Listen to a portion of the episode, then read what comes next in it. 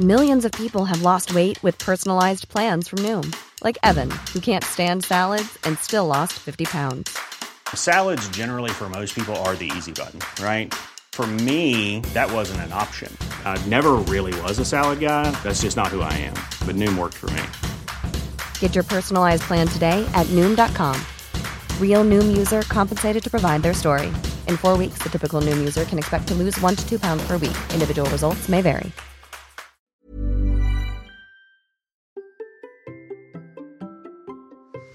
Vous vous demandez comment fonctionne le copywriting Bonjour, bonjour, bonjour, bonjour, bonjour, c'est Bertrand, votre coach web. Bienvenue dans ce nouvel épisode de La Vie Créative, épisode 588. J'espère que vous avez la forme, la patate, l'énergie, que tout va bien pour vous, que vous avez passé une belle semaine et surtout que vous avez créé du contenu, que vous avez partagé vos idées, que vous avez créé des podcasts, des vidéos, du blog, de la newsletter, de je ne sais pas quoi. Mais j'espère que vous avez créé. Et à ce moment-là, je vous ai probablement posé la question de savoir comment vous deviez rédiger pour que les gens le lisent, pour que les gens ils appuient sur le bouton acheter peut-être en bas de votre page de vente, ou peut-être qu'ils cliquent sur ce lien dans le mail là pour qu'ils aillent voir la suite.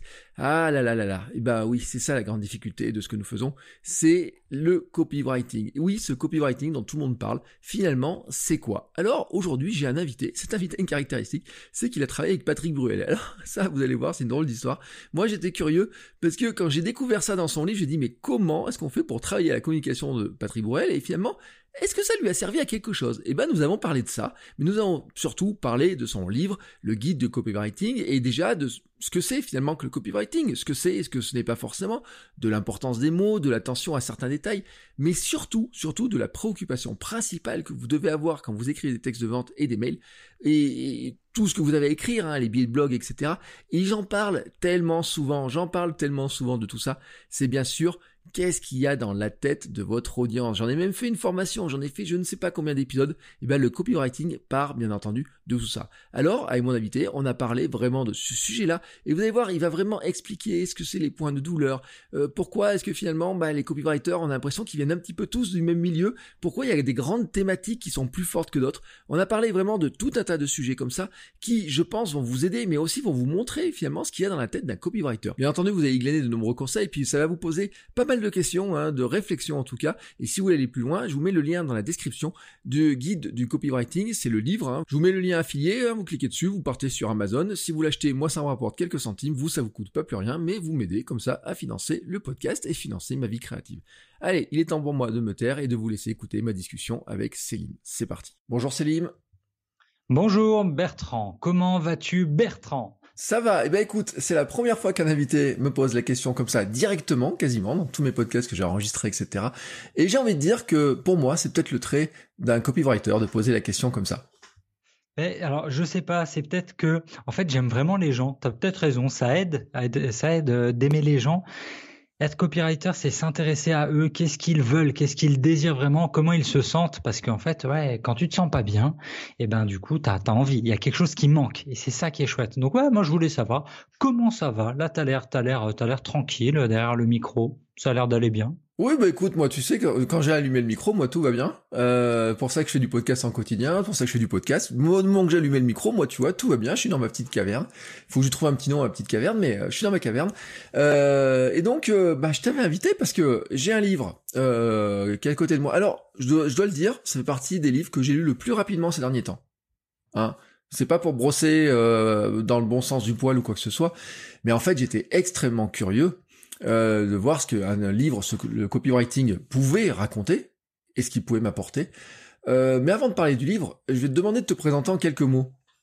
Bien sûr. en quelques mots, moi j'ai une idée. D'abord, la Bert Cave. C'est un, un, peu comme la Batcave, tu vois, un peu. Euh, ça pourrait être un nom. On peut trouver mieux, on, travaillera dessus, on mm. cherchera un meilleur nom. Non, euh, qu'est-ce que quoi? Ben, je suis Selim Niederhofer, je suis copywriter et coach en copywriting. Donc, ça veut dire que soit je fais du copywriting directement pour mes clients, ils viennent me trouver. Ce sont, en ce moment, là, je bosse pour une entreprise de jet privé, pour une entreprise de salle de réunion, pour une entreprise de mode masculine, pour euh, un site de recrutement. Tu vois, ça, la, la, variété des clients, elle est, elle est assez vaste. Et à côté de ça, je fais aussi du coaching en copywriting. Donc, ce sont parfois des infopreneurs qui viennent me voir pour tiens, écoute, je suis en train de sortir ça comme produit. Est-ce qu'on peut bosser ensemble dessus? Comment est-ce que euh, on améliorerait le texte? Et là, du coup, on va se mettre sur un Google Doc ensemble. On allume la caméra et on fait un petit ping-pong. Comment je changerai les phrases, comment je structurerai la page, etc. Donc ça c'est un peu la grande casquette euh, du moment. Pendant dix ans, j'ai été, euh, euh, le coach en séduction sur artdeséduire.com. Donc ça voulait dire écrire le contenu, faire les coachings, tourner les vidéos, s'occuper vraiment de tout le tout le digital, tout le community management pour Art de séduire. Et à côté de ça, en parallèle, j'étais euh, community manager de Patrick Bruel de 2011 à 2019. Et ça, c'était vraiment très, très chouette. Tu vois, en termes de diversité d'expérience, en fait, tu vois tous les médias. Vu que mm. Patrick Bruel, il est partout. Cinéma, chanson, théâtre, poker, huile d'olive, vraiment tout. Tout ce qui touche, il le transforme vraiment en or parce que c'est un gros, gros, gros bosseur. Et surtout, bah, il est bon, il est bon dans ce qu'il fait. Donc ça fait que tu vois tout, tu vois les plateaux télé, tu vois la radio, tu vois comment ça fonctionne la presse, tu vois vraiment un peu ce, on va dire, ce canal d'acquisition euh, merveilleux que sont les RP, vraiment donc relations presse, relations publiques. C'était vraiment une très bonne école pour moi il y avait trop et je faisais trop de trucs. Tu vois, à côté de ça, j'écrivais aussi pour Forbes.fr, donc sur le luxe, sur tous mm. les voyages de luxe, les hôtels 5 étoiles, tous les tous les euh, les étoilés Michelin.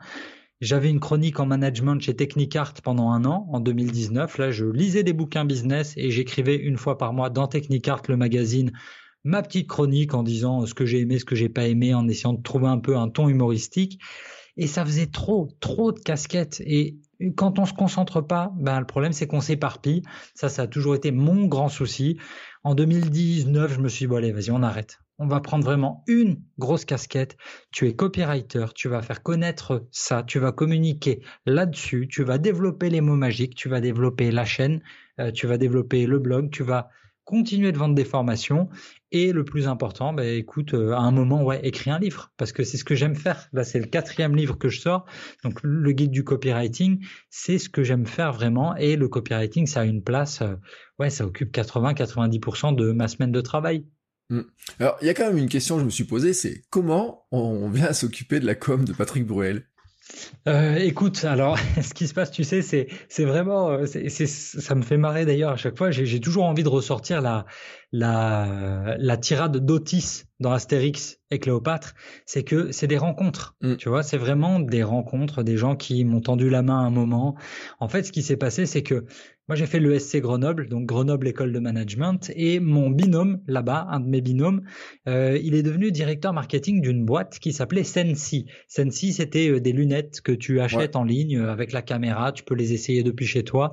C'était plutôt chouette comme idée. Et en 2011, mon pote m'appelle pour me dire, ouais, est-ce que tu voudrais pas devenir community manager pour Sensi?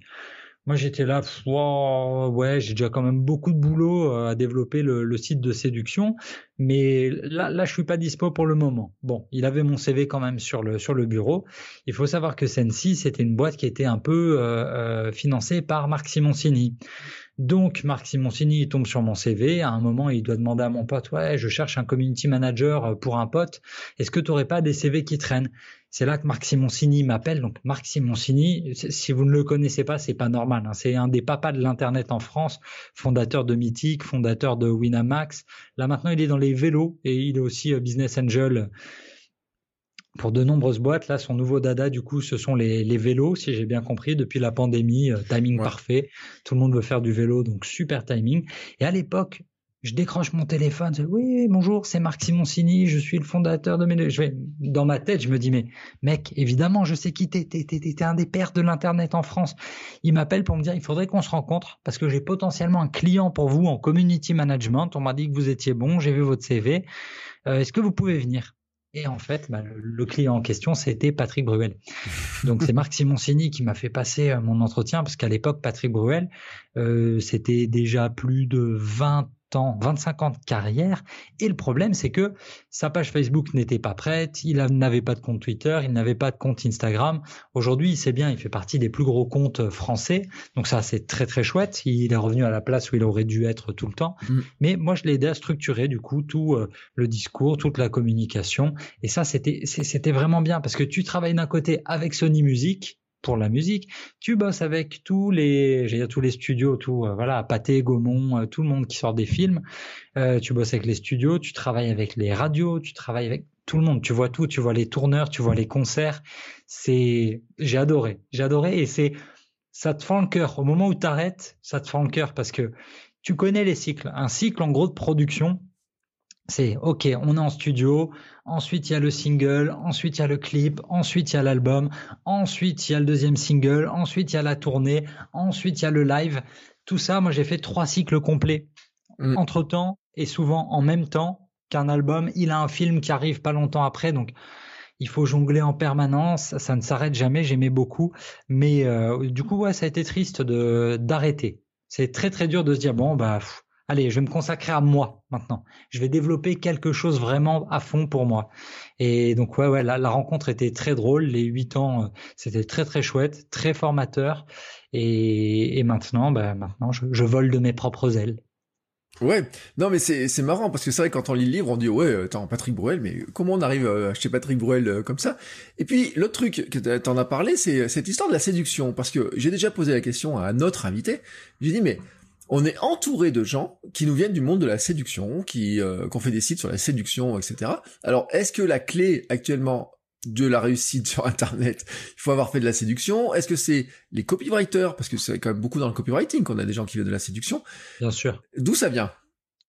Euh, D'où ça vient? On va dire évolution un peu logique. Euh, quand t'es euh, quand t'es un petit bonhomme, tu vois, que t'as 13 ans, 20 ans, 25 ans, tu veux séduire, besoin euh, primaire, tu vois, en, bas de ta, de ta pyramide de Maslow des besoins, il y a toujours la reproduction. C'est, c'est, enfin, c'est non. D'abord, c'est la survie, bien évidemment, mais ça tourne en tête. C'est les hormones. T'es ado, donc ah, il faut que j'apprenne. Il faut que j'apprenne à séduire. Et ça, moi, ça m'est resté très, très, très longtemps. Pas, il faut que j'apprenne, mais ok, bon, je crois avoir compris deux trois trucs ah, il y a un marché là-dessus. En fait, c'est ça, moi, qui a changé ma vie, c'est que je me suis aperçu qu'il y avait un marché en 2007-2008. Mm. En France, il y a un bouquin qui est sorti, ça s'appelle The Game. The Game, il a été traduit, c'est la Bible de la séduction, en gros. C'est sorti en 2008 au Diable Vauvert, les éditions au Diable Vauvert. Et en 2009, j'ai une amie qui me dit, euh, écoute, il y a Neil Strauss, donc l'auteur de The Game. Neil Strauss, il est là cette semaine à Paris. Il faut absolument qu'on le rencontre. Ma pote, elle était euh, surmotivée, donc elle s'est débrouillée, elle a activé tous ses réseaux et on l'a rencontré, elle me l'a fait rencontrer, j'ai passé un week-end entier avec Neil Strauss, et c'est lui en fait qui m'a dit, mec, mais t'es pas sérieux, tu bosses dans l'automobile, tu es acheteur, mais faut pas que tu fasses ça. Tu sais écrire, tu m'as dit que tu sais écrire, tu m'as dit que tu connaissais un peu la séduction. Pourquoi t'as pas ton blog sur la séduction? Pourquoi tu ne deviens pas coach en séduction? Et c'est un peu, tu vois, quand, euh, je sais pas, quand Alain Prost il te dit, attends, t'es balèze en voiture, pourquoi tu fais pas de la Formule 1 Quand le pape te bénit, tu dis, ok, j'y vais. Tu mm. vois? Donc, je me suis lancé, mais en n'ayant strictement aucune notion en copywriting. Ça a été une catastrophe. C'est-à-dire que moi, j'étais persuadé que dans la vie, tu ouvrais un blog, tu écrivais des articles, tu publiais, tu partageais sur Facebook, sur Twitter, machin, et que euh, ce qui comptait beaucoup pour moi, c'était de faire de la télé. Tu vois, il fallait absolument. Donc j'ai fait toutes les télés, même les plus débiles. Attention, ne faites pas ça. Ne faites pas des télés débiles, parce que j'en ai fait un sacré paquet. Euh, et je me disais, en montrant ta tête à la télé, les internautes, enfin les gens qui regardent la télé, ils vont taper ton nom, ils vont tomber sur ton blog, waouh génial, et ils vont commander tes prestations de coaching ça ne s'est pas produit du tout. C'est-à-dire que pendant un an, j'ai mis tous mes efforts pour faire de la télé, de la presse, de la radio, et ça a bien marché. Hein. J'ai eu des passages super sur France 3, Canal+, Direct 8, euh, France 2, enfin tout, tout, toutes les grosses chaînes, sauf TF1. TF1, j'ai pas eu. J'ai eu LCI, j'ai eu BFM, mais j'ai pas eu, euh, pas eu TF1. Et, euh, et le Parisien aujourd'hui en France, enfin les gros quotidiens, les gros magazines, tout ça, je les ai eus, mais c'est pas pour autant que ça drivait du trafic sur le site. Ça, c'était le premier souci. Je ne voyais pas vraiment d'augmentation de trafic. Deuxième point qui posait vraiment problème, c'est que mon site ne convertissait pas. Alors j'avais le site qui était le plus beau du monde, mais vraiment, il était très très beau parce que j'avais deux potes graphistes qui avaient bossé dessus. Ils étaient ultra balèzes, ils bossaient en agence, ils étaient aussi freelance à côté. On avait fait un site qui était vraiment dans l'esprit Mad Men de 2010, vraiment Mad Men, donc c'est pile cette époque-là. Et on trouvait qu'il y avait une certaine élégance, on était super fiers de ce qu'on avait fait. Ouais, mais le client n'achète pas. Donc, euh, ça a été une année où j'ai fait très, très, très, très, très peu de ventes. Et, euh, et du coup, ben, je me suis associé à, à celui qui était déjà leader sur le marché. Ça s'appelait artdeséduire.com. Et en fait, c'est lui qui m'a fait découvrir le copywriting. Il m'a dit, OK, c'est super, t'écris des articles de ouf, ton contenu, il est génial. Les formations que tu crées, donc euh, guide du premier rendez-vous, guide du texto pour séduire, guide de la drague sur les sites de rencontres, euh, Tinder hacker, ça voilà, c'est comment hacker Tinder, tout ça, ça c'est en 2000 2013 Tinder. Euh, il m'a dit c'est génial, mais en fait, euh, tu ne sais pas vendre. Donc là, je fais, oh là là là, quel quiche, il a raison, c'est vrai, je suis mauvais, je ne sais pas vendre. Il m'a mis dans les mains un bouquin, c'était Power Copywriting for the Internet de Bob Serling. C'est le premier bouquin que j'ai lu sur le copywriting. Et là, genre, mon cerveau, il a explosé, genre, ah ouais, en fait, tu peux vendre des trucs grâce au pouvoir des mots. Si c'est bien écrit, bien structuré, viens, j'apprends. Et du coup, j'ai appris et je me suis mis à faire des pages de vente et je me suis mis à faire des mails de vente. Et un an plus tard, bah, je commençais à avoir mes premiers clients en copywriting. Alors, pas pour faire du coup des tunnels de vente euh, pour, pour mon premier client. Mon premier client en 2000, je sais plus si c'était 2011 ou 2012, je crois que c'était 2012 qu'on m'a confié ma première vraie mission hors séduction. C'était euh, écrire six tweets pour Wilkinson, les rasoirs, les rasoirs pour hommes. Ils m'ont commandé six tweets et là, ils m'ont payé 800 euros. Mais moi, c'était complètement fou. 800 mmh. euros pour six tweets. Je me suis dit, waouh, j'adore ce métier. C'est génial. Il faut être créatif. Il faut connaître un peu une niche et ensuite tu l'exploites à fond. Bah, vas-y, let's go, c'est parti. Et c'est comme ça que, de fil en aiguille, en fait, j'ai fait un peu d'émissions pour des agences avec le côté un peu plus créatif et de l'autre côté, un peu plus d'infoprenariat, donc avec vraiment tout l'entonnoir de vente, de la captation à la page de vente, au mail de vente, à la création du produit. Parfois, il m'arrive aussi de faire euh, ghostwriter pour des gens qui ont besoin de, produits. Dans ce cas-là, je leur, crée des formations, 150 pages, 200 pages, on y va. Et puis je m'occupe de tout ça. Mais ouais, c'est vrai qu'au tout début, le copywriting, j'étais là, bonjour, je ne connais pas ce mot en un. Et de deux, euh, j'ignorais que ça pouvait marcher comme ça. Mm. C'est drôle, je viens de taper euh, Power Copywriting livre dans mon navigateur ouais. moteur de recherche et moteur de recherche il sort ton livre en fait en publicité. Alors il sort bien Amazon, euh, il sort bien le truc de, le livre hein, sur Amazon, mais sur j'ai un petit encart publicitaire sur le côté ou enfin un petit encart de je sais même pas si c'est de la publicité ou quoi et où c'est il y a ton livre qui sort donc je rigole comme ça c'était la petite anecdote parce qu'en même temps j'ai tapé ça. Euh, euh je t'avoue en fait euh, sur, sur le coup euh, Power Copywriting ça fait partie des livres je ne me rappelle pas l'avoir vu passer, mais c'est un livre qui date de 91. C'est ce qui montre quand même que ces techniques euh, sont pas récentes. Non, mais non, évidemment, c'est pas récent et je me rends compte que j'ai pas répondu à ta question de la séduction. Pourquoi ils viennent tous de la séduction? Pourquoi il y a beaucoup de copywriters qui viennent du monde de la séduction? Parce que euh, quand, on parle aux, aux infopreneurs, vraiment, il y a toujours trois niches principales euh, qu'on appelle les marchés evergreen, donc euh, des marchés luxuriants, où il y aura toujours du business le marché des relations, le marché de la santé et le marché de l'argent, make mm. money. Mm. Donc là-dessus, euh, tu, auras toujours, tu sais là, j'ai regardé une série, enfin une série, un petit documentaire sur Netflix il y a deux trois jours. C'était euh, Money Explained. Mm. C'est toutes les comment ça fonctionne l'argent, comment ça fonctionne les retraites, comment ça fonctionne les prêts étudiants. Et le premier épisode, il parle de ça, il parle de, de toutes les arnaques, les arnaques qui ont commencé il y a, il y a des millions d'années, je pense, hein, depuis que l'homme est homme, doit y avoir des arnaques, et comment les premiers schémas de Ponzi, comment les premières ventes euh, vraiment un peu fallacieuses, et, et il montre dedans du coup des exemples de vendeurs en ligne. Et il montre des gars ultra connus, mais attention, en disant que ça s'appelle de la puffery. Donc puffery, c'est un peu exagération. Il montre des mecs comme Grant Cardone, comme Ty Lopez. Si vous êtes un peu euh, branché euh, anglo-saxon, que vous regardez le marché US du développement personnel et du make money, c'est de très grands noms. Et effectivement, bah ouais, si ça marche pas pour toi, est-ce que c'est de ta faute? Est-ce que c'est la formation qui est nulle ou est-ce que c'est vraiment toi parce que tu n'as pas mis tout en œuvre pour réussir? Donc la frontière, elle est souvent légère. Et donc, ouais, donc moi, je suis sur le marché des relations parce que ce qui comptait le plus pour moi pendant très, très, très longtemps et ce qui me définit encore aujourd'hui, hein, c'est vraiment les relations. Comment on noue des relations avec les gens, comment on les contacte, comment tu discutes bien avec ton manager. En fait, tu vois, encore une fois, la passerelle, mm. elle est facile entre, pour moi, entre séduction et business et management parce que c'est toujours de la relation, c'est toujours comment tu tournes bien un email, comment tu apprends à t'excuser au bon moment, comment tu apprends justement à dire non aussi au bon moment. Et toutes ces mécaniques, elles sont valables dans la séduction, elles sont valables dans toutes les relations avec nos potes, avec nos voisins, avec euh, la police, avec vraiment tout le monde. Et, ça, pour moi, c'est un, des fondamentaux.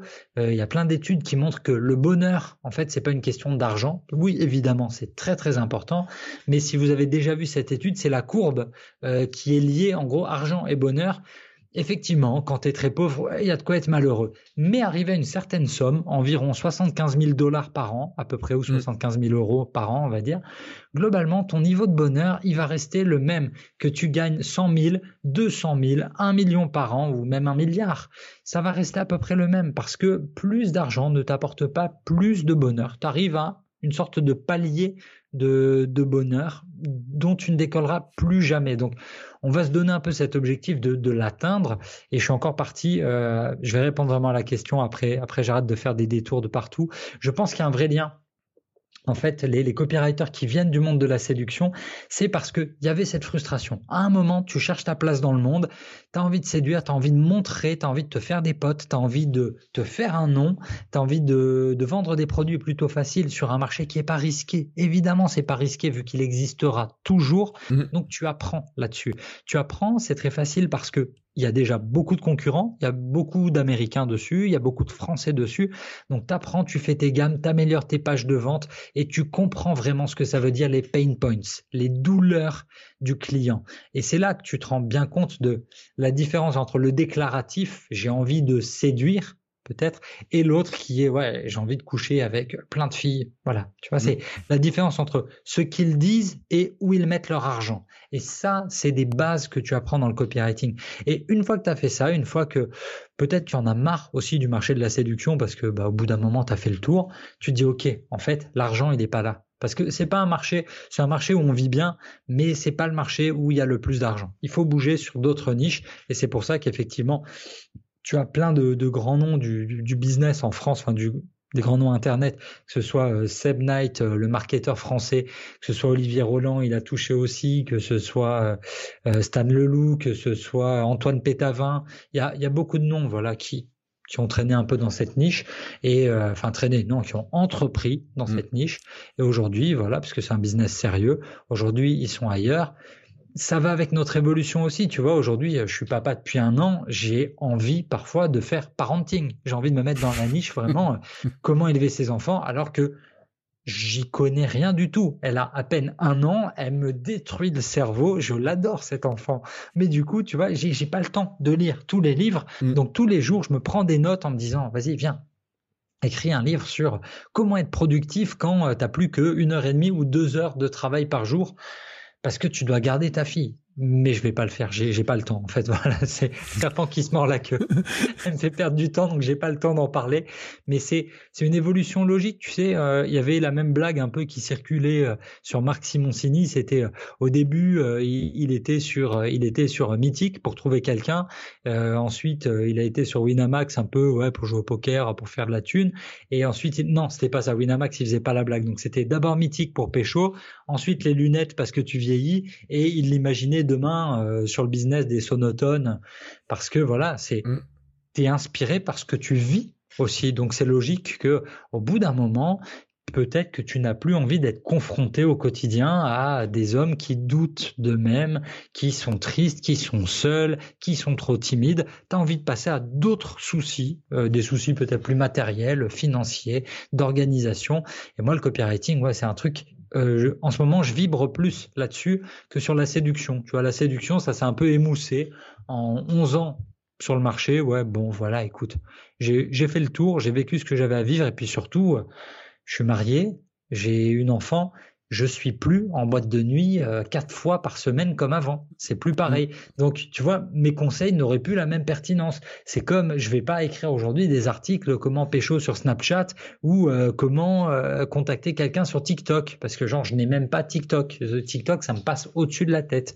Faut accepter de, cette évolution. Hein. C'est pas vieillir, c'est enfin si c'est vieillir. C'est une évolution qui pour moi est assez logique. Oui, alors, euh, en passant sur le copywriting, quand même, tu passes dans finalement la thématique de gagner de l'argent. Complètement.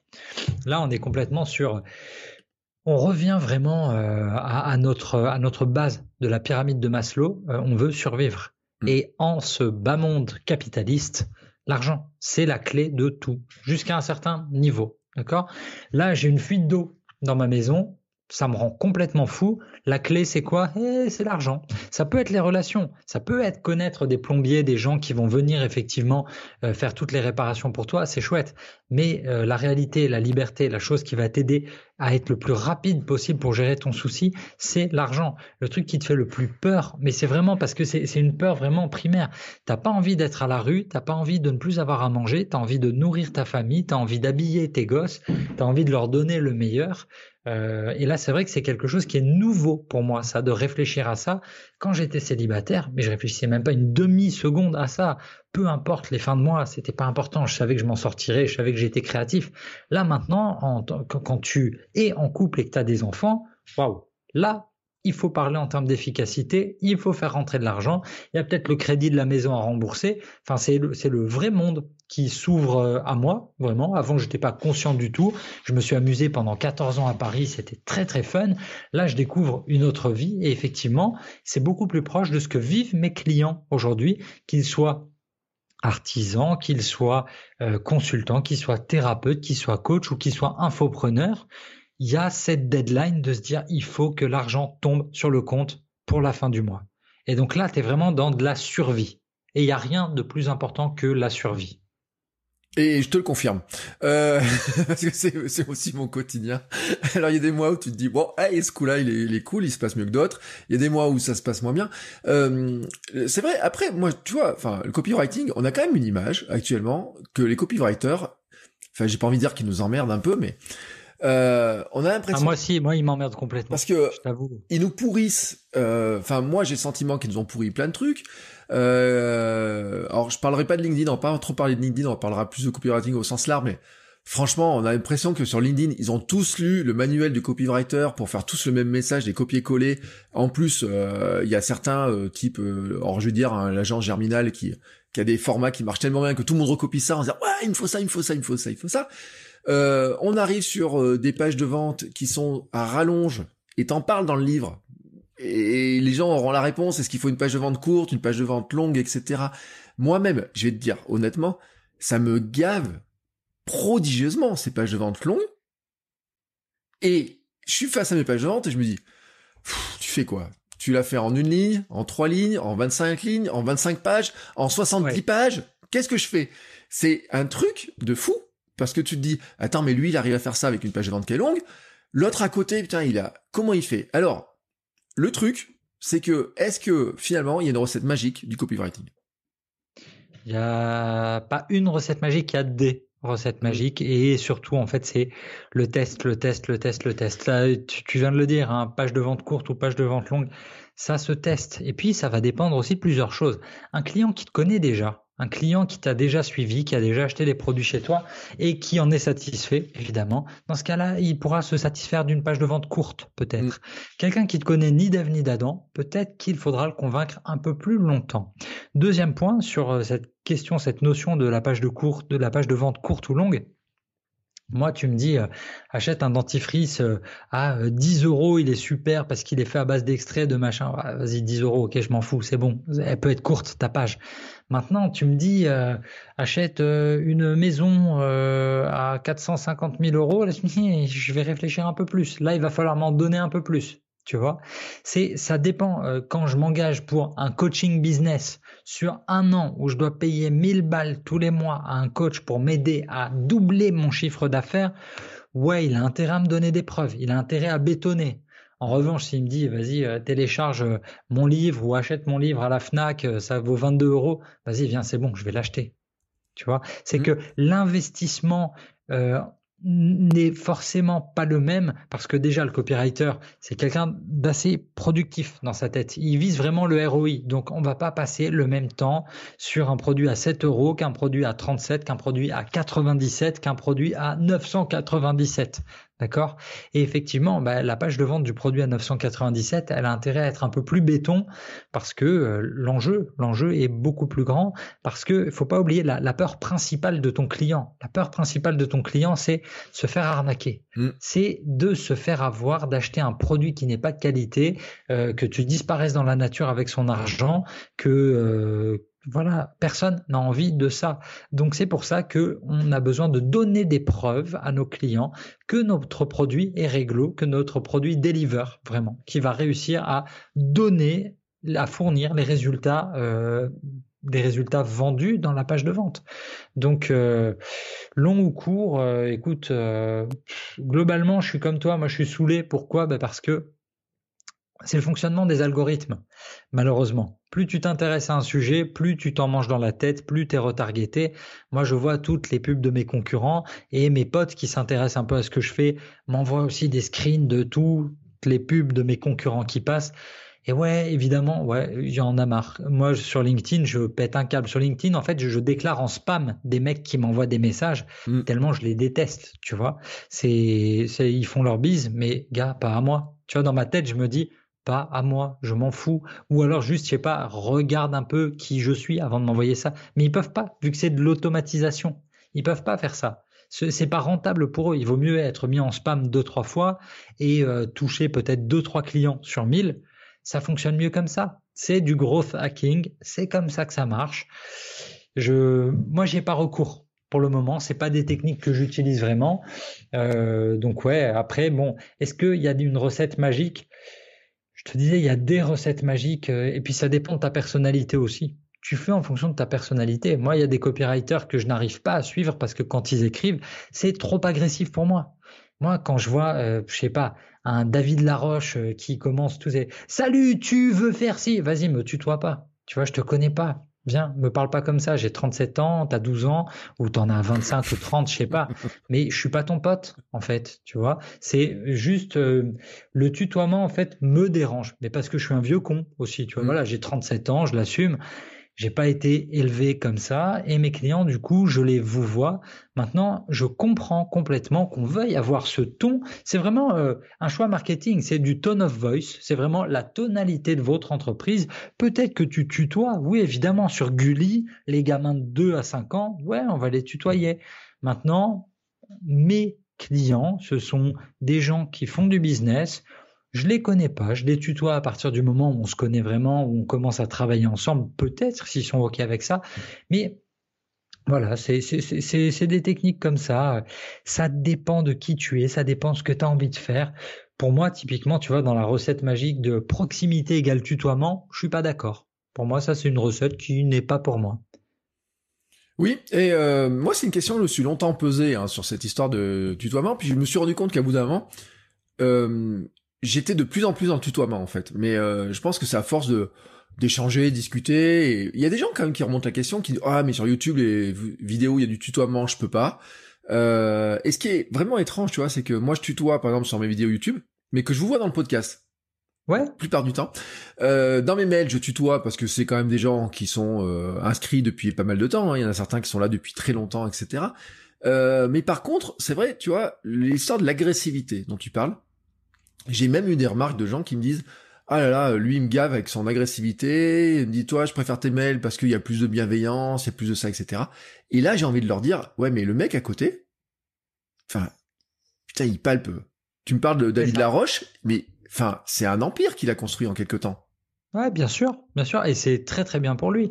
Après, tu sais, on revient toujours en fait à la, tu vois, là on se tutoie parce que voilà, on est on est tranquille, on est en pleine discussion, et je ne veux pas vous vous voyez, Bertrand. On n'est pas là pour ça. Bah oui. Non, par rapport à ça, c'est des typologies, c'est des caractères. Tu vois, on reprend. Moi, je travaille beaucoup avec la, la méthode DISC, donc euh, les, les, le test de personnalité DISC.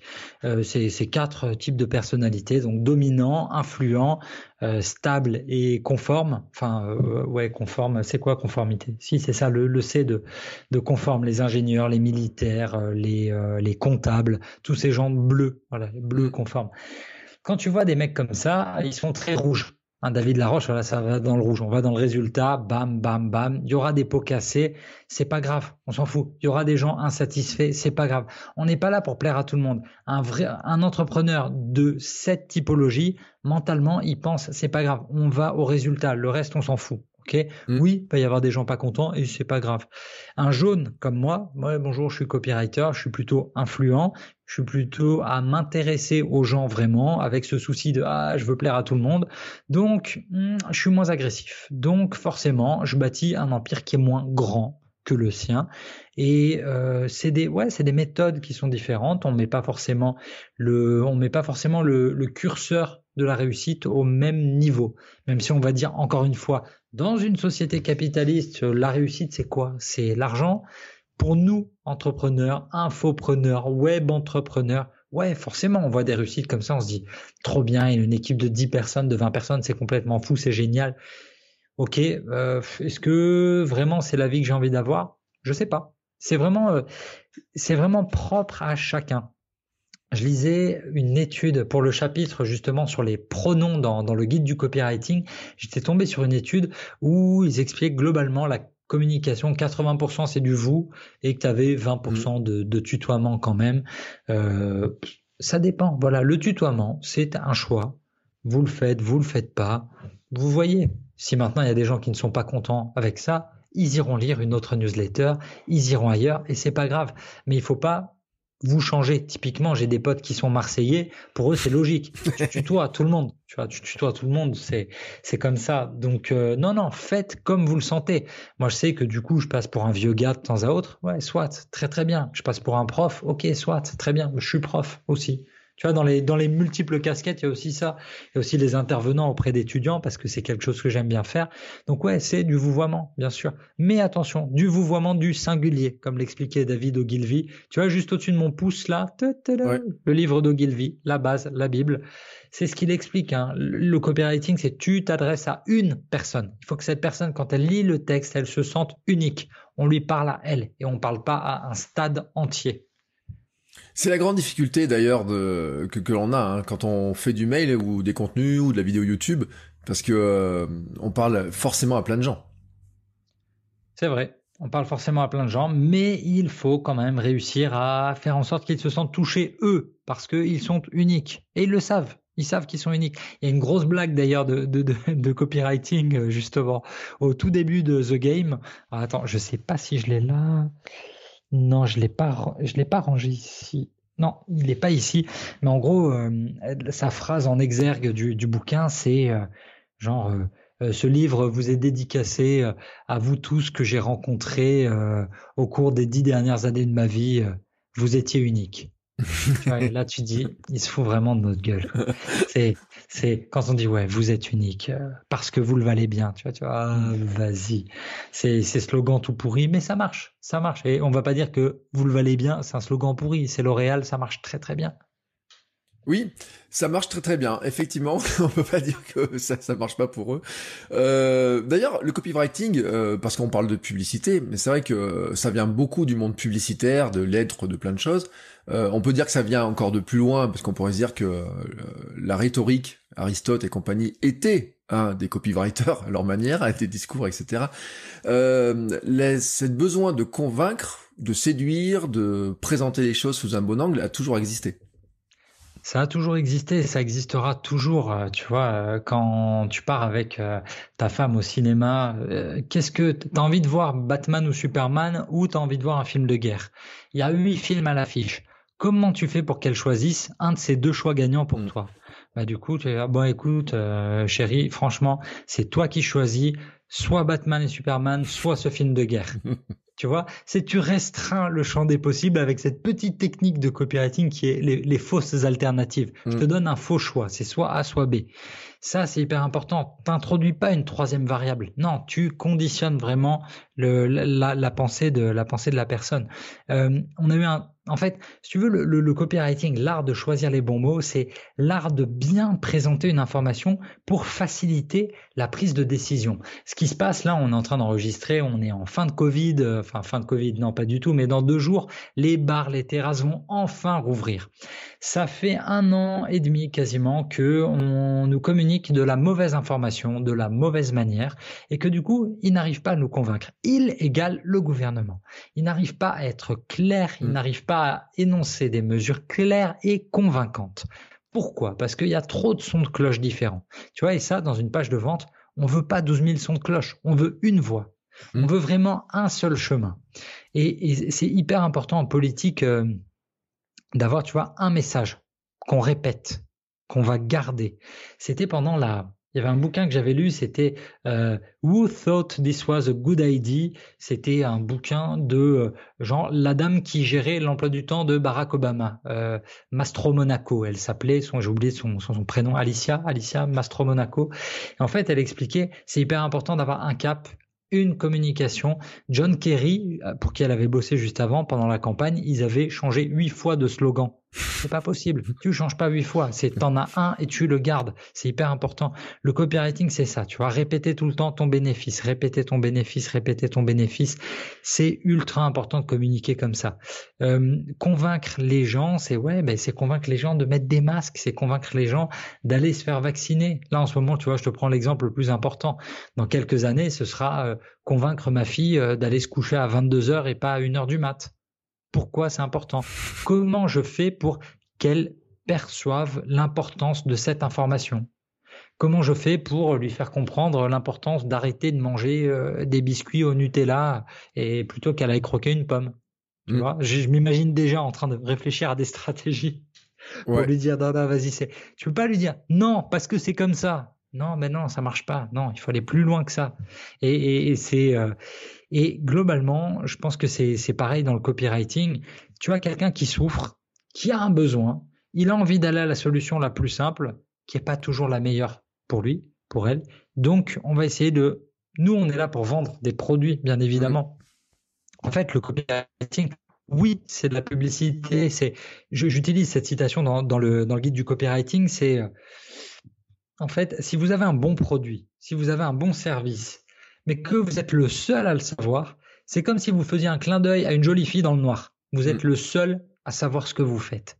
Et ça, c'est pas possible. Le copywriting, justement, c'est ce qui aide à aller chercher plus de clients plus vite, que les gens vous trouvent grâce à des Google Ads, grâce à des Facebook Ads, grâce à LinkedIn. Il y a le ciblage évidemment, ça c'est pas mon métier, ok, mais les bons mots qui vont persuader, ils viennent, ils viennent avant tout. D'abord le message et ensuite la distribution. Donc ouais, non, non, c'est très important et ça changera jamais. Tu parles de rhétorique. Là, j'ai découvert il y a pas longtemps, euh, visiblement le, maître du genre, euh, c'est c'est comment il s'appelle, Victor Ferry sur euh, YouTube. Ben, il est édité aussi chez le même éditeur que moi, chez Erol. Il a sorti son bouquin que j'ai pas terminé de lire encore. Euh, sur la rhétorique et c'est très bien ce qu'il fait. Il parle de rhétorique, il est là pour vendre de la rhétorique et pourtant il prend des exemples très médiatiques, très jeunes, très euh, très mainstream pour toucher le plus de monde possible. C'est euh, ce que fait aussi Stan Leloup avec certains formats sur Marketing Mania. C'est hyper important de sortir du cadre vraiment définition. On n'est pas là juste pour donner la définition d'un mot marketing, mais d'aller chercher dans les exemples au quotidien euh, typiquement, dans Marketing Mania, il a une vidéo ce que les stars du hip-hop peuvent vous apprendre sur le marketing, mm. des trucs comme ça. Donc c'est hyper important. Il analyse des clashs de de Thibaut InShape. Il va chercher vraiment son audience jeune qui suit euh, bah, des jeunes Thibaut InShape. À quel moment, moi, 37 ans, qu'est-ce que tu veux que je fasse de Thibaut InShape? Inintéressant. C'est pas des trucs que je vais regarder. Donc euh, le copywriting, oui, la rhétorique, oui, oui, oui. C'est vraiment c'est de la descendance quand on, veut. Regarde, encore une fois, la rhétorique. On repense aux premiers exemples. Pourquoi la rhétorique? Bah, pour envoyer Athènes faire la guerre, pour envoyer Sparte faire la guerre. Ouais, il faut quand même convaincre. Hein. Pour envoyer des mecs se faire massacrer, il faut y aller. Il faut maîtriser les arguments. Donc ouais, ben ouais, euh, ethos, logos, pathos. On retrouve tout ça dans les, dans les séquences de vente, dans le copywriting. Ethos, vraiment qui tu es, ta boîte. Ta boîte, c'est quoi? Ton image à toi, c'est quoi? Est-ce que tu as une bonne image? Ou est-ce que tu as une image d'escroc? Est-ce que tu as un vieux nom tout pourri? Et ça risque d'être compliqué pour toi euh, quand tu t'appelles Bernard Tapie ou Bernard Madoff de, de, de vendre quoi que ce soit quand ton nom a été accolé à arnaque. Ça, c'est compliqué. Ça, c'est la partie ethos. Logos, tes arguments, comment ils sont bien structurés, et pathos, l'émotion. Mm. Parce que sans émotion, s'il n'y a pas une bonne histoire, s'il n'y a pas donc le storytelling, ça peut pas fonctionner. Et c'est là que c'est intéressant, c'est que le copywriting, tu as l'art d'agencer les bons arguments, l'art de trouver les bons mots et de faire vibrer. S'il n'y a pas de vibration, ça marchera pas. S'il n'y a pas d'émotion, ça ne fonctionnera pas. C'est là que le copywriting il est important pour trouver les bons mots pour bah, pousser ton petit curseur de douleur. Imagine euh, aujourd'hui là, tu, ton micro il fonctionne bien. Euh, demain, euh, si un de tes lecteurs, un de tes, auditeurs qui te suit te dit le son était vraiment dégueulasse pendant l'interview et que tu as 10 messages et que tu as 50 messages comme ça, tu commences à souffrir un peu. Là. Mmh. Donc là, tu vas tomber sur des pages de vente de, de, nouveaux micros qui vont te dire ok, ouais, meilleur son, meilleure qualité. c'est hyper important qui te fassent ressentir les followers que tu perds, les gens qui n'écoutent plus, l'audience que tu perds à cause de ce micro tout pourri. Donc voilà, ça, ça fait partie de notre métier aussi d'aller chercher les douleurs et d'accentuer. C'est une scène que j'aime beaucoup, je l'ai pas mise dans le livre d'ailleurs, mais c'est, j'aurais dû garder ça pour remuer le couteau dans la plaie, c'est dans Volteface en 97 où tu as John Travolta face à Nicolas Cage. On leur invertit, on leur, on leur inverse les visages et euh, il y en a un qui apprend à la fille de l'autre à bien planter un couteau dans la cuisse et bien tourner pour que la plaie elle se referme pas. Tu vois, ben en gros parfois le copywriting, on remue un peu le couteau dans la plaie parce que un client, un lecteur, je veux dire, un lecteur ou un prospect qui lit ta page de vente mais qui ne ressent aucune douleur, ah ouais, ok, cool, croix rouge en haut à droite, je me barre et je reviendrai jamais. Bon, eh bien vous avez compris, hein. Maintenant vous allez souffrir. non mais c'est alors attends, enfin dit comme ça, franchement, on a une raison de plus de détester les copywriters parce que on ouvre un mail, ils nous font souffrir. Ils nous disent en plus, ils nous mettent le couteau sous la gorge avec euh, les promotions euh, moins 70%, moins 50, moins 90%, les trucs, euh, les bonus à 497 euros dans un truc à 80 euros, etc. Enfin, euh, je veux dire comme ça là, enfin, t'as pas un métier, euh, enfin, comment dire? Si on, si on faisait un film comme ça avec un mec qui décrit toutes les techniques, enfin, tu passes plutôt pour un sale type que pour un gars sympa. C'est ça qui est ultra intéressant, c'est que c'est pas nouveau. Tu mm. vois, si on prend euh, les bouquins de Jacques Seguela, publicitaire roi en France, euh, mm. prince de la pub, roi de la publicité en France, Jacques Seguela, son premier bouquin, tu vois, tellement il a honte, tellement le métier de publicitaire est mal vendu, mal connu euh, du, du, grand public. On les aime pas les publicitaires. Le, le truc c'est, ils vous forcent à acheter des produits dont vous n'avez pas besoin. Ok. Mm. Le titre de son bouquin c'était euh, Ne dites pas à ma mère que je suis publicitaire. Elle, elle me croit pianiste dans un bordel. Mm. Tu vois, genre pianiste dans un bordel, c'est plus noble que d'être publicitaire. Disons que aujourd'hui, tu as beaucoup de, copywriters dont, euh, dont l'idée c'est euh, on a un impératif moral vraiment de il y a un produit, un produit qui est bon, on doit faire tout ce qui est en notre possible pour pousser notre produit euh, dans les bras, dans les mains du consommateur parce qu'on sait que ça va lui être utile. Maintenant, on sait aussi toutes les résistances au changement, on connaît tous les freins au changement et justement le job de copywriter. Alors là, il y a quand même beaucoup de trucs que tu as décrits qui sont de l'ordre du, du marketing, hein, globalement, de faire des promotions avec les 70%, d'offrir des bonus, tout ça c'est plutôt de la technique de marketing, mais effectivement, nous après dans le copywriting, oui, il faut qu'on utilise bien tous les outils qu'on nous a donnés. Donc, il y a des mots, moi je les appelle les mots magiques, tu vois, genre euh, attentat, euh, terreur, horrible, douleur, tu vois, tous ces mots. En gros, tu vois, Bernard de la Villardière, quand on, quand on, quand on se moque de lui, sexe, drogue, prostitution, scandale, immigration, tu vois, tous les mots mm. horribles qui font peur sur M6, c'est un peu ça. On a une liste et on, saupoudre un peu notre page de vente avec des mots. Mais attention, il n'y a pas que des mots magiques négatifs qui font peur. Il y a aussi, on vend de la transformation, on vend du résultat. C'est ça qui est important. C'est que quand tu vends une formation en copywriting, moi j'ai une formation en copywriting qui s'appelle Copywriting Express. Dedans, c'est des modules pour apprendre à devenir copywriter ou bien faire ton copywriting toi-même. C'est hyper important de, je, je suis pas juste là pour dire, ah, t'es naze, tu vas pas vendre, ah, ah tu vas finir clochard. Non, c'est pas le but du tout. Le but, c'est aussi de vendre la transformation, de vendre le résultat et de vendre ce qu'on appelle le futur radieux. De vendre, eh mais mec, mais imagine, au lieu de faire seulement 1500 euros par mois, tu fais 4500, vas-y, t'es royal. Tu peux faire ça, ça, ça, ça, ça. Tu peux être plus stable, tu peux planifier tu peux faire plaisir à ta famille et c'est vrai que bah ouais oui oui j'ai envie de ça bien évidemment et c'est la même chose pour moi quand j'achète, tu vois, tous les tous les livres qui sont derrière. J'achète pourquoi? Pour apprendre. Apprendre pourquoi? Pour gagner de l'argent. Gagner de l'argent pourquoi? Pour mettre ma famille à l'abri. C'est toujours la même chose. Le, tu vois, c'est toujours le but final quand on quand on a l'anecdote, euh, l'image de ton client, il n'achète pas une perceuse, il achète le trou dans le mur. Et encore, il achète même pas le trou dans le mur, il achète la sérénité que ça va lui apporter d'avoir un beau trou qui fait pas trop de poussière en bas, un beau trou qui va poser le tableau comme ça. Ta femme, elle te dit plus depuis six mois, vas-y, tu vas le faire ce trou parce que euh, les voisins, parce que mes parents, parce que machin. Tu vois, c'est on va chercher le bénéfice du bout de la chaîne, mmh. vraiment. Et c'est ça qui est important, c'est tout ce que ça peut apporter. Et du coup, on, est tous motivés par les, par les mêmes choses. On revient toujours aux causes psychologiques. Qu'est-ce qui nous motive à bouger? Qu'est-ce qui nous motive à bouger?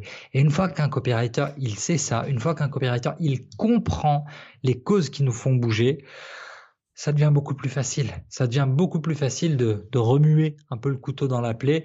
Tu vois, typiquement, on va dire la jalousie. Ouais, la jalousie, c'est pas bien. Bon, on est dans une époque de développement personnel partout. Il mm. positif, la pensée positive, la communication non violente et tout. Ouais, mais la vérité, c'est que quand toi, tu es là et que tu gagnes 1800 euros par mois et que ton voisin, il fait 5000, es jaloux. T'es jaloux, t'auras beau lire tout le développement personnel que tu veux, tu seras quand même jaloux et ça te saoule de le voir arriver avec la nouvelle Tesla alors que toi tu roules dans une Twingo euh, complètement rayée. C'est chiant, ça te saoule et c'est humain la jalousie. Nous, en tant que copywriter, on joue là-dessus. La jalousie, ça fait partie des sept péchés capitaux et probablement de tous les trucs interdits dans toutes les religions. Mm. Pourquoi? Parce que ben, on vit mal. Quand on vit avec de la jalousie, on vit mal. Nous, en tant que copywriter, ça, on le sait. On va pas révolutionner les douleurs humaines. On utilise les lois. C'est vraiment les lois de la nature humaine. Le bouquin de Robert Greene, qui est sorti il y a deux ans, s'appelle Les lois de la nature humaine. Il n'y a pas besoin de chercher plus loin. La jalousie, elle sera toujours là. L'envie, elle sera toujours là. La gourmandise, elle sera toujours là. Et c'est pour ça que, vu que tu auras toujours la gourmandise d'un côté, tu auras toujours la niche de la perte de poids. Parce mm. que les gens peuvent pas s'empêcher de manger comme des sacs. Et c'est le jeu. Même moi, tu vois, là, tu me donnes des Kinder Bueno, je les éclate. Les glaces, pareil. Tous ces trucs. J'ai ma corbeille de fruits, j'ai ma corbeille avec les bananes, avec les pommes, avec mes abricots secs et tout. Je passe devant, je regarde pas à côté et je vais directement manger des bretzels industriels.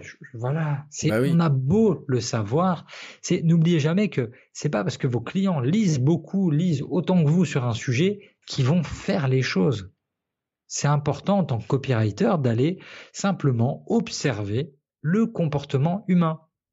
Regarde, exemple ultra bête.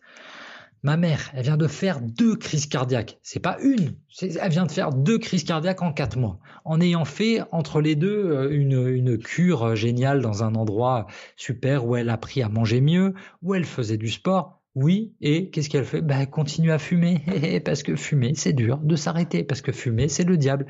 Les gens à qui vous vendez ont des addictions, ils ont des problèmes, ils ont des problèmes psychologiques. Vous n'avez aucun client qui est parfait psychologiquement.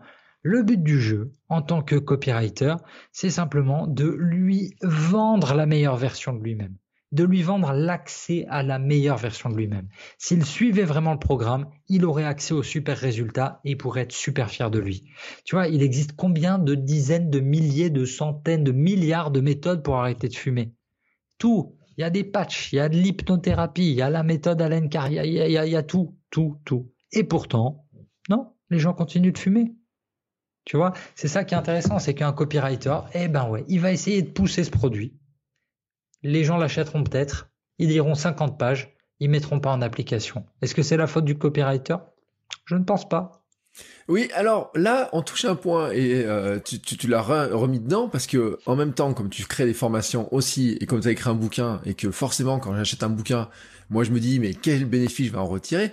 Euh, Tu te dis bon, euh, c'est pas de ma faute en tant que copywriter si les gens suivent pas le bouquin, etc.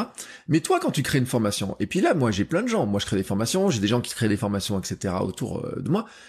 Il y a une première relation, c'est qu'est-ce que tu crées en premier? Le produit ou la, ou la, ou la page de vente pour vendre le produit?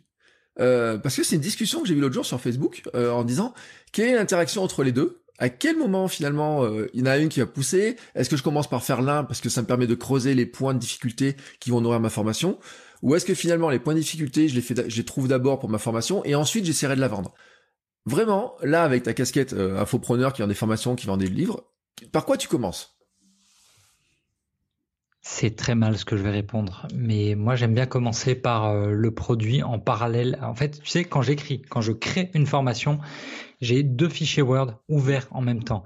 J'ai la formation d'un côté, dès que j'ai une bonne idée, ta, ta, ta, bam, ça passe dans le côté page de vente. Mm.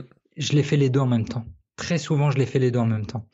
Ensuite, bien évidemment, euh, il y a toute la phase. En fait, normalement, tu commences par ta phase étude de marché, c'est-à-dire tu regardes tout ce que fait la concurrence, tu vas sur les forums, tu regardes quels sont les mots vraiment, quels sont les mots utilisés par tes clients potentiels, parce que leurs douleurs, elles sont là. Faut aller chercher les douleurs et trouver les réponses.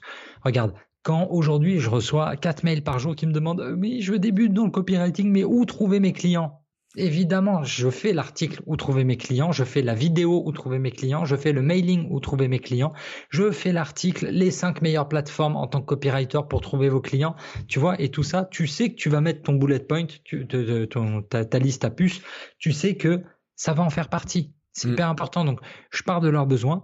Je pars aussi parfois, alors Là maintenant, ça fait, euh, ça fait quoi? Ça fait quasiment 11 ans que je fais ça.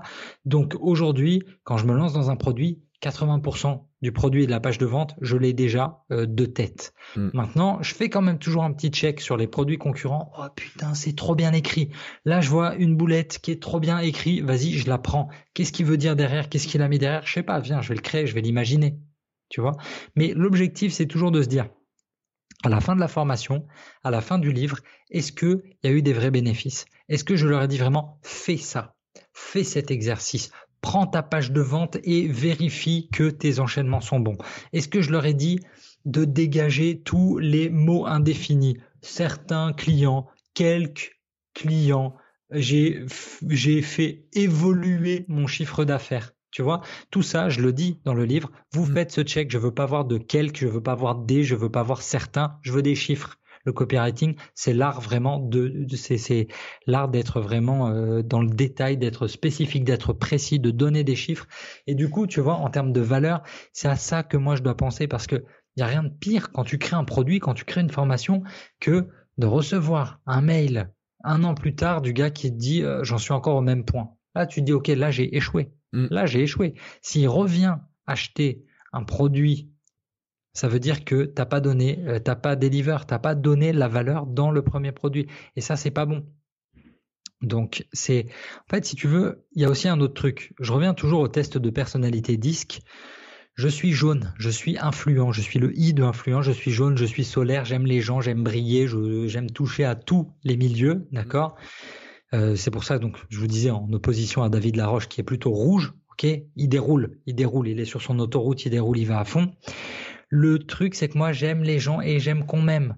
C'est très compliqué pour moi quand un client revient en me disant ta formation, euh, elle m'a pas aidé. Mm. Tu vois, sur la formation Copywriting Express, j'envoie, je me mets des rappels par rapport, c'est pas encore automatisé, donc je me mets des rappels par rapport à tous les clients quand ils arrivent à trois mois après l'achat. Je leur envoie un mail, salut, t'en es où? T'as regardé quelle vidéo? T'as mis quoi en place vraiment? Et là, il n'y a rien de pire que s'il dit, bah, en fait, je suis pas allé au bout parce que c'était trop compliqué. Ça, ça peut arriver aussi. Tu vois, c'est mm. ça qui est important, c'est que tu vends une formation et euh, beaucoup d'outils aujourd'hui euh, te permettent de voir combien de pourcentage ils ont regardé ta vidéo, combien de pourcentage ils ont regardé de ta formation.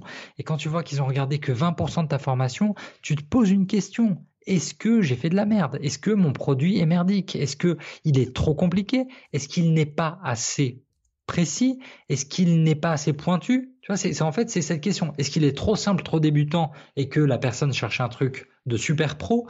Ou est-ce que c'est super pro et je lui parle en chinois parce que c'est un débutant? Donc c'est c'est ultra compliqué de trouver le dosage. Ou alors à chaque fois il faut trouver vraiment il faut encore scinder et ça c'est peut-être la suite sur sur euh, les mots magiques une formation qui s'appelle devenir copywriter pour les débutants et une formule copywriting pro mm. qui est un peu plus poussé avec des tips plus poussés.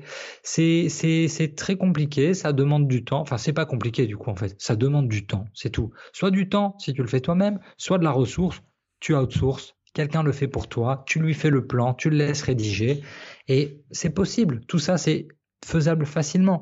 Aujourd'hui, il y a des gens qui te sortent des produits à l'appel. Je pense à Antoine BM, tu vois, qui a un catalogue énorme de produits. Ouais, super, ok. Très bien. Si ça aide le client, c'est très très bien. Si ça ne l'aide pas, s'il va pas au bout et s'il n'utilise pas euh, les conseils qu'il a lus, ça ne sert à rien. Là, il y a comment ça s'appelle? Euh, j'avais fait une interview d'un auteur euh, qui a publié son bouquin chez Duno l'an dernier. C'était sur la créativité. Il s'appelle Encore un putain de bouquin sur la créativité. Oui. Ok? Il mm. s'appelle Gauthier et Loco. Euh, Gauthier, il m'a présenté un outil que je ne connaissais pas qui s'appelle les 3 U. C'est-à-dire, c'est un entonnoir. Est-ce que ton produit, ta formation, 3 U, tu pars de tout en haut. Est-ce que l'information, elle est utile? C'est quand même la base. Il faut que ton information, elle soit utile. Est-ce qu'elle est utilisable? Mm. C'est-à-dire, est-ce que ton client, il a le cerveau pour euh, vraiment pour l'utiliser? Et à la fin, est-ce qu'il l'a utilisé? Est-ce que ça a été utile? D'accord? Est-ce qu'il l'a utilisé lui? Mm. S'il l'a pas utilisé, ça veut dire que ben tout ton entonnoir il est raté. Ça sert à rien parce que quand on parle de là on est dans le marketing vraiment et il faut se dire que on n'est pas là pour faire du one shot. Moi je suis pas là pour vendre un produit à un gars et me barrer avec la caisse. Je suis sur le web depuis 2006. Tu vas trouver des contenus avec mon nom sur le web probablement bon Razor étant fermé, les premiers contenus que tu vas trouver avec mon nom, ça doit être 2009 du coup. Et ça veut dire que je suis là pour durer. Ma seule arme, c'est ma réputation. Donc mes produits, ils ont intérêt à être clean. Il n'y a rien de pire qu'un client qui va être mécontent et qui va aller te dégommer en ligne. Et c'est mmh. normal qu'il te dégomme. Si tu fais de la merde, c'est normal.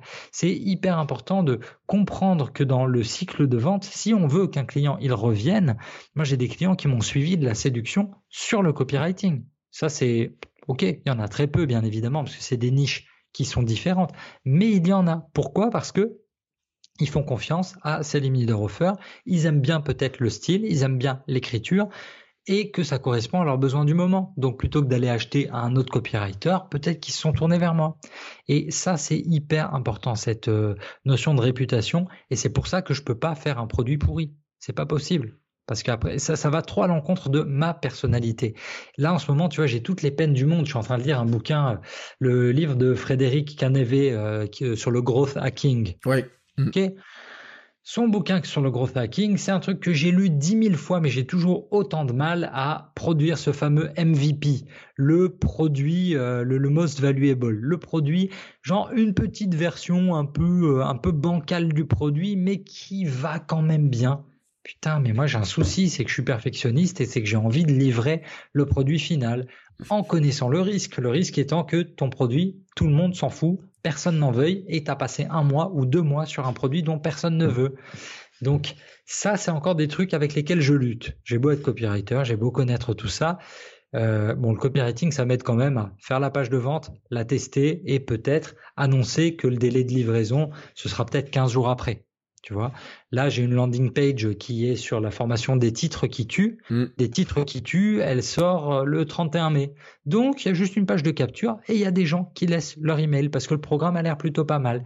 Ça, c'est des outils qui sont ultra utiles. Mais je ne peux pas livrer un produit qui est pas fini. Ça m'en fout. Moi, quelqu'un veut me vendre un truc comme ça, j'ai envie de le cogner. C'est pas possible. Mm. Tu vois, je sais pas. Tu vas au supermarché où tu achètes une voiture mais c'est pas possible. Alors tu vas me dire, ok, mais c'est pas pareil. On est sur l'infopreneuriat. Oui, ok, je l'entends bien. J'ai du mal. J'ai du mal. C'est un trait de personnalité que j'essaie de corriger. Et typiquement, un rouge, donc un D de dominant, un rouge. Il a très bien compris ça. Ils vont sur le MVP, ils vendent des trucs pas finis en disant non mais t'inquiète, la suite arrive la semaine prochaine. Je serais mortifié qu'un client vienne me dire ouais ça marche pas, ouais c'est pas complet. Ça me rendrait fou. Je serais tétanisé. Donc tu vois voilà j'ai encore ça, j'ai encore ce travail à faire mentalement pour lâcher des produits qui sont pas complètement finis. C'est drôle parce que euh, je crois m'entendre. Euh... et pourtant, pourtant, et euh, moi j'ai un, un truc, c'est le contenu minimum viable, mais qui marche très bien pour le podcast, pour les chaînes YouTube, etc. C'est-à-dire commencer petit puis grossir au fur et à mesure. Par contre, et je le dis à ceux qui n'ont pas encore acheté mes formations, quand vous achetez mes formations, elles sont pas minimum viables. Elles sont euh, ma dernière formation au podcast. Quand je la regarde, je me dis mais c'est pas possible.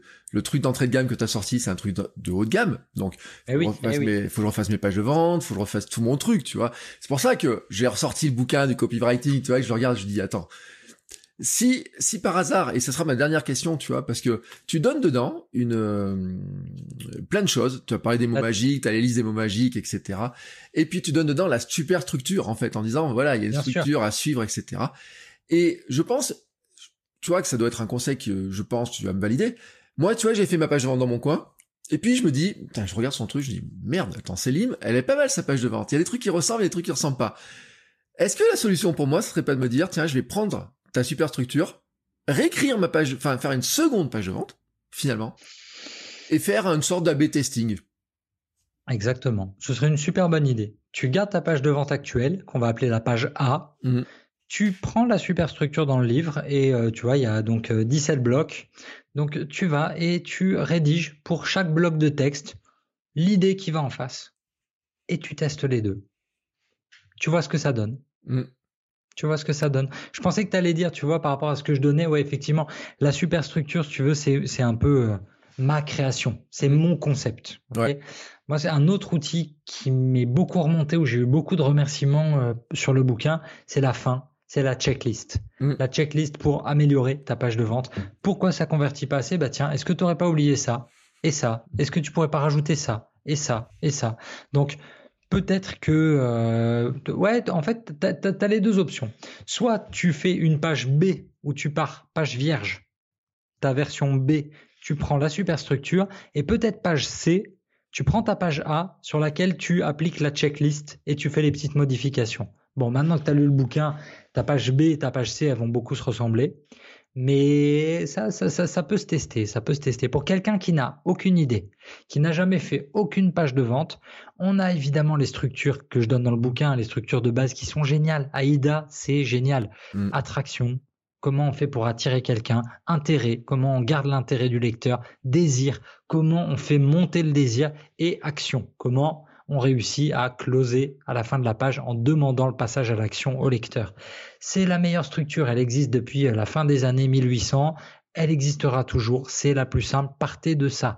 Maintenant, vous voulez une page de vente un peu plus élaborée, bah, utilisez la superstructure, ouais, bien sûr. Ouais, et puis tu vois, je suis en train de regarder. Dernière question, êtes-vous joignable? Proposez-vous un mail ou un numéro de téléphone.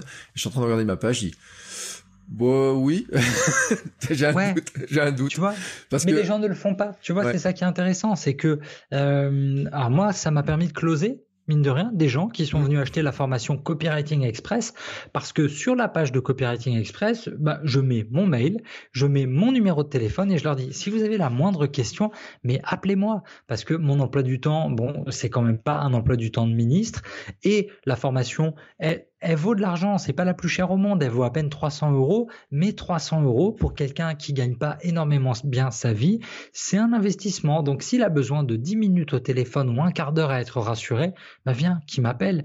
Récemment, tiens, en parlant de numéro de téléphone pour rassurer sur le site, j'étais, euh, j'étais, j'ai fait une autre interview pour le, le, guide du copywriting et le monsieur en face m'a donné une technique, enfin, il m'a donné un truc et il a raison. Il m'a dit ton numéro de téléphone, t'es mignon, c'est bien, mais c'est un 06. Tu peux rassurer encore plus en mettant un numéro de téléphone fixe, en mettant un 01. Et il a raison, une vraie grosse boîte, ça a un numéro de téléphone fixe. Ou hmm. peut-être que ça rassure de voir un 01 pour les gens qui ont 40, 50, 60 ans. Tu vois Et ça, dans ma tête, c'était, ben, ah ouais, j'y avais même pas pensé un 0,1 ou un 0,4 ou un n'importe quoi. Évidemment, ça fonctionne encore mieux qu'un 0,6. Un 0,6, on peut se dire, euh, c'est pas une vraie structure, c'est un numéro de téléphone à la noix. c'est génial et c'est comme ça que, tu vois, ça, ça fait partie des choses. Quand je vais écrire la version 2 du guide du copywriting, ça fera partie des petites améliorations. On peut toujours, toujours, toujours améliorer et rassurer davantage le lecteur. Et ben voilà, et ben ça sera le mot de conclusion. Tu vois, je suis sur ta page de vente, je vois bien le 06 euh, tout en bas. Donc si on veut ton numéro de téléphone, on sait où le trouver assez facilement. Vous allez juste en dessous du formulaire, juste en dessous du bouton commander, de façon presque, hein, il, est présent. Euh, en tout cas, euh, ce que je te propose pour terminer, on a bien compris ta passion, et toutes tes compétences, etc. Maintenant, les gens, c'est le moment de leur dire où est-ce qu'on te trouve toi, comment on te suit? Et où est-ce qu'on achète ton bouquin, c'est le plus facile. Oui, bon, le bouquin, ça, euh, vous savez, hein, vous l'achetez dans les librairies indépendantes, vous le commandez dans la librairie de votre quartier, sur Amazon, sur la Fnac, Cultura, Leclerc, Carrefour, enfin partout, quoi. C'est, tu sais, dans la musique, on dit toujours euh, point de vente habituel. Ça, c'est quand, quand les places de concert, point de vente habituel. Et euh, ça, pour me trouver tous les jours sur Twitter, parce que je perds beaucoup de temps sur Twitter, parce que je m'amuse beaucoup sur Twitter, Selim, vraiment, Selim, S-E-L-I-M, très très simple. J'ai la joie d'avoir mon compte en cinq lettres, c'est très très simple. Ça, c'est chouette. Facebook aussi, je poste un peu moins sur Facebook ces jours-ci, mais euh, pareil, Selim Niederhofer. Et sinon, euh, Instagram aussi, Instagram, euh, Selim Niederhofer. Mais pour le copy copywriting, voilà. Copywriting, c'est vraiment YouTube, les mots magiques. Normalement, quand vous tapez les mots magiques, ça doit ressortir pas très très loin de la première place euh, si c'est bien fait. Euh, il y a toujours, je crois qu'il y a une chanson qui s'appelle Les mots magiques et qui est très très haut dans les classements. Ça, ça arrive. Donc tapez plutôt les mots magiques copywriting euh, sur YouTube, ça ressortira encore mieux. Et puis voilà, globalement, globalement, c'est là où vous pouvez me trouver pour l'amusement. Moi, je suis sur Twitter beaucoup parce que encore une fois, quand tu es copywriter, tu as besoin de, sentir ce qui se passe dans le monde, comment ça bouge. Mm. Et c'est vrai que sur Twitter, ça me permet quand même de voir un peu euh, toute la rage, où sont les soucis des gens en ce moment. C'est, il faut pas rester trop longtemps non plus sur Twitter. Hein. Donc euh, j'ai équilibré, on va dire en, trois trois côtés. Il y a le côté tous les rageux des trending topics, je vois ce qui se passe. Il y a tous mes potes qui regardent des séries et suivent le sport, et il y a toute la partie publicité copywriting. Voilà globalement à quoi me sert Twitter. Et ben voilà, comme ça on sait exactement pourquoi te suivre, etc. et autres. En tout cas, merci beaucoup pour les conseils. Et puis je trouve que c'est intéressant parce qu'on a bien eu la philosophie de comment tu, euh, tu vois les choses. Et c'était extrêmement intéressant. puis je pense qu'il y a plein de gens qui vont faire un test disque maintenant pour voir un petit peu euh, bien sûr, à quoi, à quoi il ressemble. Ah, c'est génial. En plus, il y en a des gratuits. Vous tapez test personnalité disque gratuit dans Google et vous donnera forcément un ou deux résultats gratuits. Euh, si vous voulez la formation, enfin, pas la formation, mais le résultat un peu plus long, on vous posera plus de questions. Ça durera un peu plus longtemps et je crois qu'ils doivent vous facturer 30 euh, balles, quelque chose comme ça. Et ben voilà. Et ben écoutez, je suis sûr, mais de toute façon, ils me laisseront un commentaire. Hein, vous me laissez un commentaire quand vous l'aurez fait. Vous me direz quel test, euh, quelle personnalité vous êtes. Moi, en lisant les trucs, je suis pas très étonné, tu vois, qu'on se ressemble parce que j'imagine l'histoire jaune là. Euh, je pense que tu dois être jaune, oui, oui. Ouais, puis avec mon côté un peu, euh, un peu zébré sur certains trucs ou avoir toujours le, la petite truc qui se cache derrière, tu sais, chaque phrase, etc. C'est je le dis pour les gens qui s'en rendent pas compte à quel point c'est empoisonnant cette histoire de dire on veut être aimé, on a peur que les gens ils aiment pas ce qu'on fait, etc. Parce que ce matin j'ai fait un mail en disant c'est le plus grand problème quand on veut vendre un produit, il se situe souvent sur ce moment-là, de dire putain mais si on sort une merde et quelqu'un qui nous dit que c'est une merde, et eh ben, c'est ce qui nous fait peur. Voilà. Ceci étant la conclusion, je te remercie encore beaucoup, Célim, pour euh, cette discussion qui était super intéressante. Je mettrai bien sûr tous les liens euh, dans les notes de l'épisode, sur le site, partout. Vous les retrouverez partout. Et on se retrouve la semaine prochaine pour un nouvel épisode. Ciao, ciao. Au revoir.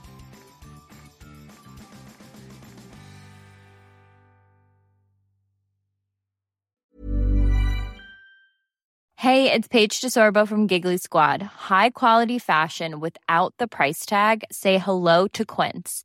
I'm snagging high-end essentials like cozy cashmere sweaters, sleek leather jackets, fine jewelry, and so much more. With Quince being 50 to 80% less than similar brands. And they partner with factories that prioritize safe, ethical, and responsible manufacturing. I love that. Luxury quality within reach. Go to quince.com slash style to get free shipping and 365 day returns on your next order. Quince.com slash style.